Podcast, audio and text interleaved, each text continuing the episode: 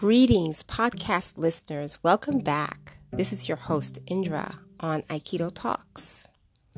Today, we are going to dive into intuition. One of the things about Aikido is, and some practitioners may do this or take Aikido, decide to do so because it develops intuition. And how does this do this? Well, you're working with all aspects of your senses in order to work with another partner. And you are doing self discovery because you are challenging yourself. There are no competitors in Aikido. You are the competitor to yourself.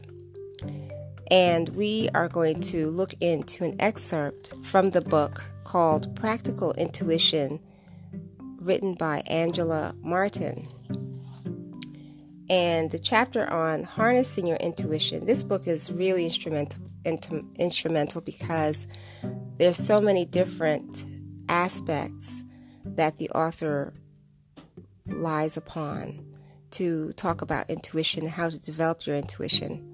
And this chapter on harnessing your intuition on, on page 47 talks about knowing what you want. In this book, she has an exercise in this chapter about what do you want. And all you need is a journal, something to write with, hopefully your favorite thing. And here are some steps. This is what she says. Use your journal for this exercise, which begins with a personal brainstorming session. Get comfortable and focus on your breathing for a few moments. Next, now jot down whatever arises when you ask yourself, What do I really want? Next. Remember that this section of the exercise is a brainstorming session, so don't judge your responses. For example, if money comes to mind or a dishwasher, don't dismiss them as being superficial or inappropriate wants. Jot them down along with everything else that comes to you. Next, keep asking yourself gently, what do I really want? Keep asking yourself this. Next, when you feel that you have come to a natural end, sit quietly and read over what you've written down. And next, as you reflect on these responses, what you really want will become clearer to you. Right? So you can do this self discovery at any time. Just pick a time that works for you before, after work, or lunchtime, or in the middle of the day, or the weekend. Or if you have children, find out the best time, maybe when they're resting or sleeping, that you could sit and do this exercise. And just make yourself comfortable, your favorite chair, or sit on the floor.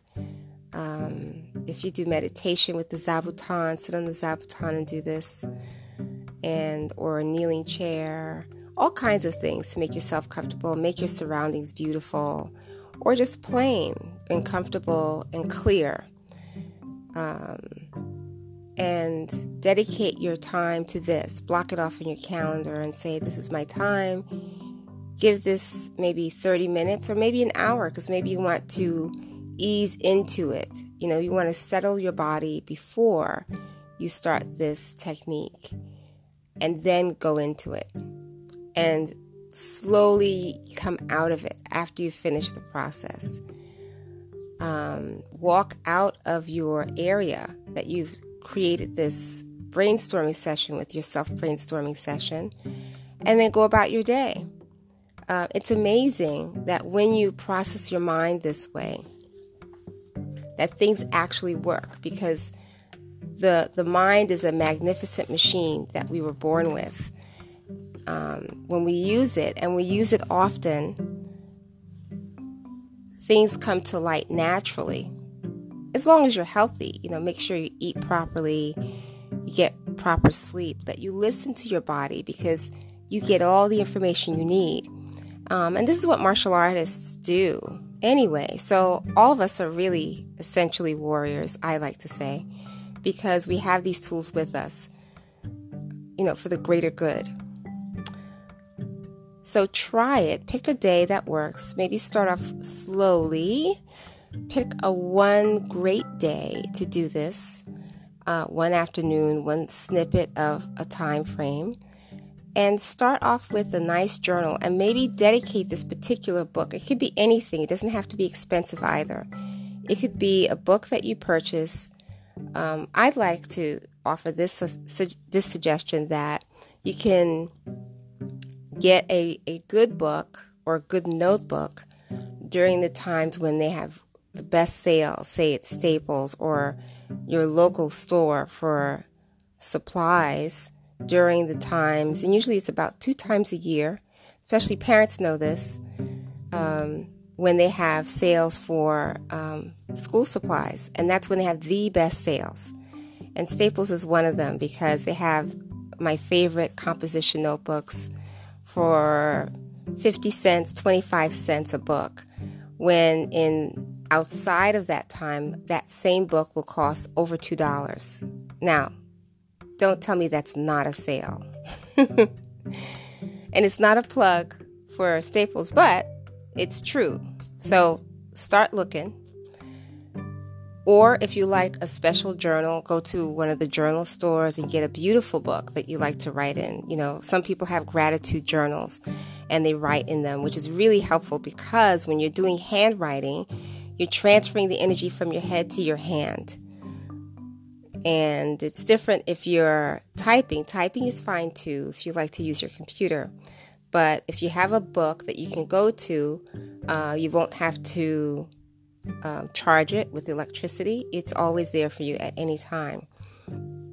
Pick a book that works for you and pick a time and perhaps the particular pen because you don't want to be hunting for a pen or something that doesn't work or doesn't write well because each pen and each paper surface writes differently, believe it or not. Um, artists know this. so, my good people, take this in stride and build your intuition. There's magic waiting for you of wonderful things that you can foretell yourself and live a great life. Until next time.